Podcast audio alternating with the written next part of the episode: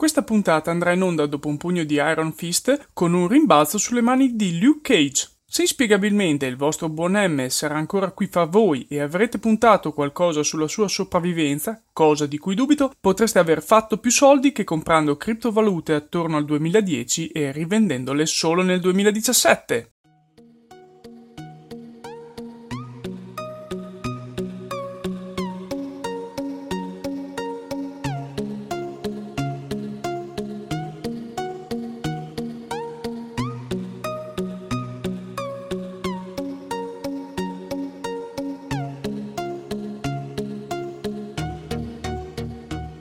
Fantascientificast presenta World on Streaming Digressioni su film, serie e anime on demand ad alto IP e da binge watching.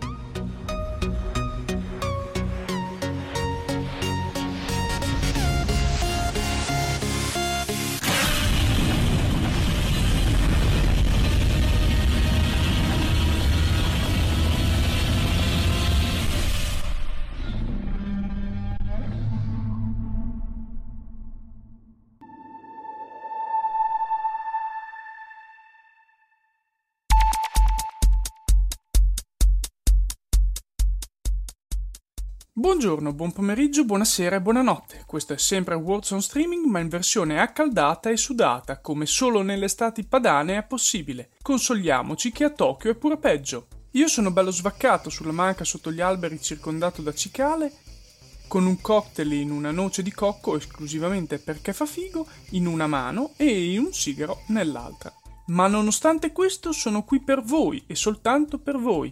Non c'entrano le minacce di Omar, quindi per raccontarvi questa seconda stagione di Luke Cage e magari con qualche excursus eh, su tutti gli altri Defender di New York. Apro una piccola parentesi, ma sono l'unico che si domanda come mai New York ha ben quattro Defender tosti tosti mentre da noi qui in Italia manca uno straccio di supereroe? Ok, quello che lancia le ruspe non conta, è un videogioco venuto male, ma però è possibile secondo voi che il nostro paese sia tanto sfigato da non meritarsi manco un supereroe? E dire che di super cattivi ne abbiamo a Iosa pure qui. Un bel Capitan Italian magari. Ma Capitan Basilico e Medioman contano? Lasciamo quindi volutamente in sospeso queste domande e apriamo la solita parentesi sulle altre quisquiglie fantascientifiche. La pillolina del vediamo che c'è in giro. Al cinema per ora nulla di così rilevante anche se manca ormai all'incirca un mesetto ad Ant-Man and the Wasp che ci spiegherà dov'era, almeno lui, eh, durante la mega devastazione dell'universo di Avengers Infinity War. Un film che certamente eh, non aspetto con ansia e che dalla programmazione del 15 d'agosto si capisce essere considerato minore anche dalla Marvel stessa. Chissà se qualcuno si ma- smaterializzerà anche alla fine di questo film, conseguenza dell'universo condiviso. Passando invece ad Amazon, mi comp- Piaccio delle mie previsioni, non gongolate, erano così banali che non ci ho guadagnato nulla, visto che dopo poco l'aumento del Prime a 35 euro hanno ben deciso di aggiungere ad, Am- ad Amazon Video anche Amazon Music e Amazon Reading, in versione ristretta ma comunque interessante, uno come alternativa a Spotify se non si hanno eccessive pretese, e l'altro rispetto all'acquisto di un singolo ebook. Ricordo che è disponibile pure Gricon, eh, spero si pronunci così, del buon Marco Casolino, che oltre ad essere il mio personale spaccino di scienza, è una persona di cultura e si diletta anche nello scrivere racconti di fantascienza. Lo dico giusto per sputtanarlo benevolmente un po'.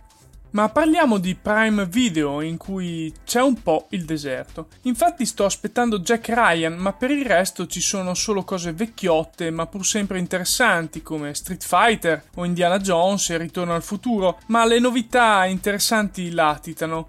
Cloak and Dagger, eh, uscito da poco, spero che anche questo si pronunci in questo modo, vi giuro eh, che non sono riuscito a, ad arrivare alla fine del terzo episodio. Ho iniziato il quarto e dopo poco ho detto basta, questa serie non fa per me, mi spiace, croce sopra. Eh, un fallimento per questo Marvel eh, su Amazon. Passando al lato Netflix della questione, c'è qualcosa di interessante in arrivo. Due animazioni fantascientifiche o storiche come Final Space, la storia di un astronauta e di un alieno verso la fine dell'universo, e Disincanto, una nuova serie dal creatore dei Simpson e Futurama, dedicata questa volta ad un passato medievale. Da tenere d'occhio poi due film, The Warning, la storia di un matematico che segue uno schema per trovare un assassino, e The Extinction, dallo stesso autore di Arrival. Come avete potuto notare, questa pillola è stata parecchio grossa e ci tengo a farvi sapere che non l'avete assunta per via orale. Amazon o Netflix non mi danno un ghello per dire tutte queste cose e anzi, soprattutto nel primo caso, sono io che ci spendo un casino di euro sopra tutti i mesi. Eccoci finalmente giunti al nodo centrale della puntata, la seconda stagione di Luke Cage e i vari Defender, a cui aggiungo anche The Punisher.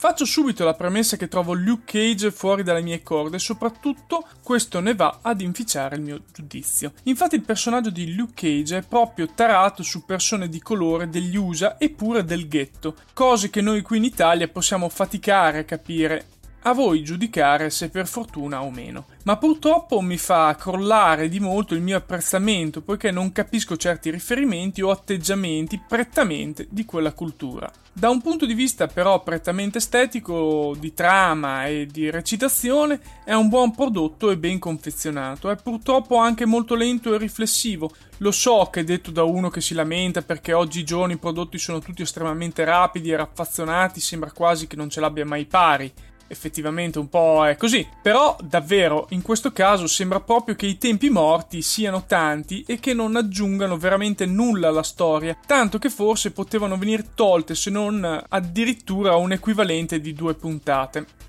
Ora voglio parlare proprio di Luke Cage, che è un personaggio che ha, a mio avviso, un'involuzione da quello che si può aver visto dalla prima stagione e dalla reunion dei Defender. Infatti non sembra aver capito gli insegnamenti del passato e anzi si lascia accecare da questo turbine di emozioni di vendetta mista ad esaltazione da invulnerabilità che gli fanno commettere parecchi errori e alla fine prendere quella strada che nella vita reale è forse comune ma che da un supereroe classico non ci si aspetterebbe proprio non è un male in senso stretto, ma è come se ci si perda la funzione formativa del supereroe che ambisce al fare la cosa giusta e non al buttarsi a piene mani nella merda per cercare di tirarci fuori il diamante grezzo. Sempre riguardo Luke Cage, poi i suoi combattimenti sono di una monotonia mortale, tanto da risultare piatti e sempre uguali, abbastanza noiosi insomma. Solo in alcuni scontri con Bushmaster qualcosa si è mosso ed è soprattutto nella puntata puntata 10, oh mio dio, per fortuna che c'è stata la puntata 10, probabilmente la più bella della serie, quando arriva eh, stranamente Danny Rand, che finalmente in questa puntata si vede il personaggio di Luke Cage e la trama al meglio e prendere vita. Ci sono più momenti di alleggerimento e qui gli scontri in combo sono veramente meritevoli.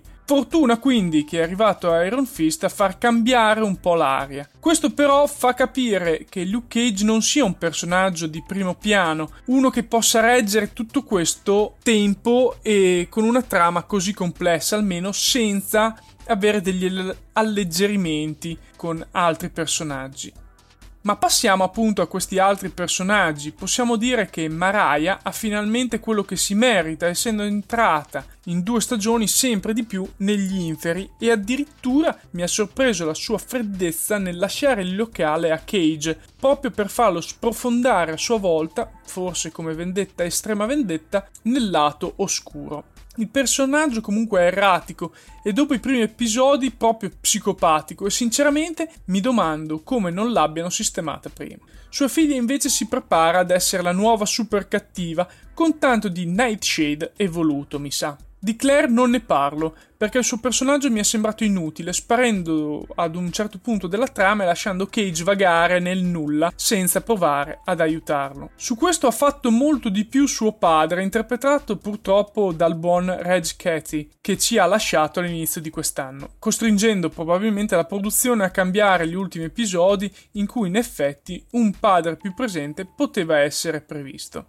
Un piccolo excursus su Reg. Mi spiace veramente che ci abbia lasciato perché il suo personaggio in House of Cards è probabilmente uno dei più belli di quella serie lì e perdere un attore del genere, sebbene comprimario, è sempre un dispiacere perché ci si può solo immaginare quali altri belle parti avrebbe potuto fare. Anche Misty, a parte il braccio robotico in questa stagione, non mi ha detto molto. Fa da spalla, ma non so francamente a chi. Invece, tra quelli che mi hanno sorpreso molto, ci sono due personaggi, secondo me, veramente fatti bene. Uno è Bushmaster, che sembra in effetti l'unico che voglia e abbia qualcosa da dire in tutti questi 13 episodi. Ruba la scena Cage più volte ed è quello che vuole arrivare in fondo. L'ultimo personaggio è Alvarez, che ha un'epifania seria e motivata, un cambiamento che ci stava e che eh, vedremo dove e cosa gli porterà. Ma sicuramente uno dei personaggi con cui non si può non empatizzare in questa serie.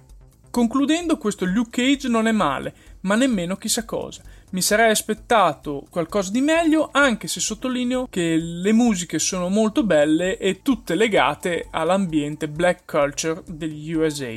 Purtroppo questa seconda stagione la metto comunque sotto tutte le altre già uscite finora, perché pure la seconda stagione di Jessica Jones mi ha lasciato qualcosa di più nel personaggio protagonista. Come era immaginabile, la seconda stagione di questi Defender sono sotto le prime, come qualità e resa finale. Spicchia ovviamente tra queste la seconda di Daredevil e sono ansioso di vedere la seconda di Iron Fist, che da cui mi aspetto grandi cose.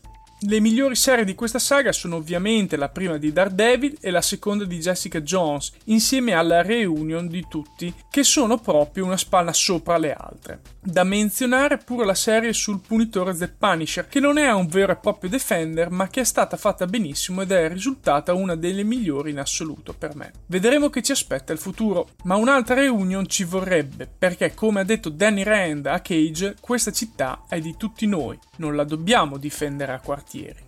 Ebbene, dopo questa bella puntata estiva e calda ho deciso di prendermi una pausa perché non vedo all'orizzonte chissà quali eventi da narrare. Pure pensare di fare delle puntate sul trash non mi sta dando segnali positivi. Voi aspettate che non scappo e di sicuro prima della fine di agosto qualche altra puntata la faccio, ma devo trovare l'ispirazione su qualcosa che meriti veramente, o in bene o in male ovviamente.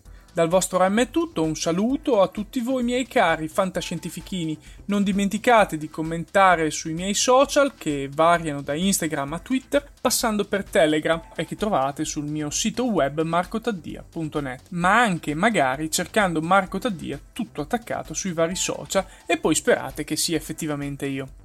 Buone ferie a tutti e soprattutto a Omar, così magari mi stressa meno. Alla prossima puntata di WOS e di Fantascientificast, qui sul podcast fantascientifico italiano più seguito del web. Ricordatevi che potete contribuire tramite PayPal o Patreon. Ciao! Avete ascoltato Fantascientificast, podcast di fantascienza e cronache dalla galassia, da un'idea originale di Paolo Bianchi e Omar Serafini, con il contributo cibernetico del Cylon Prof Massimo De Santo. Potete seguirci ed interagire con noi sul nostro sito www.fantascientificast.it, su Facebook alla pagina Fantascientificast, su Twitter sul profilo Chiocciola Fantascicast, oppure scrivendoci all'email redazione chiocciolafantascientificast.it. Tutte le puntate sono disponibili sul nostro sito, su Apple iTunes e su Podbean all'indirizzo podcast.fantascientificast.it. Se volete potete lasciarci una valutazione a 5 stelle su Apple iTunes ed offrirci una birra romulana o un gotto esplosivo pangalattico sostenendoci tramite una donazione PayPal o Patreon utilizzando gli appositi pulsanti sul nostro sito.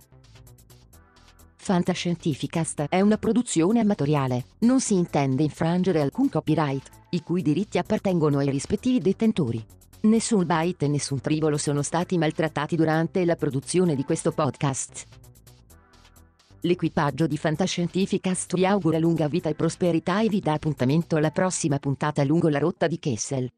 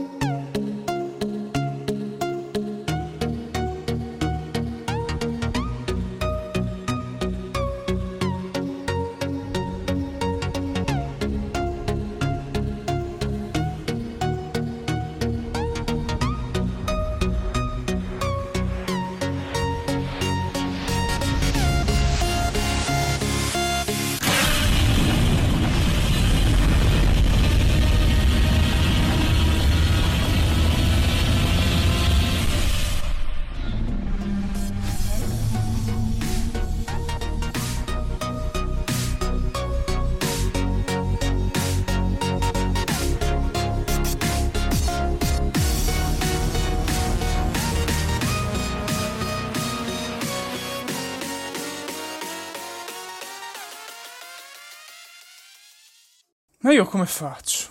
Qui non mi danno feedback. Chissà che vogliono sentire. La prossima puntata su cosa la faccio? Ma dai, ma non mi danno mai idee. Non ce la faccio più. Adesso mi incazzo e gli faccio una puntata su Rocco che ho visto essere presente pure su Netflix. Porca miseria. Ah, lasciato in registrazione. Vabbè, tanto poi Omar taglia.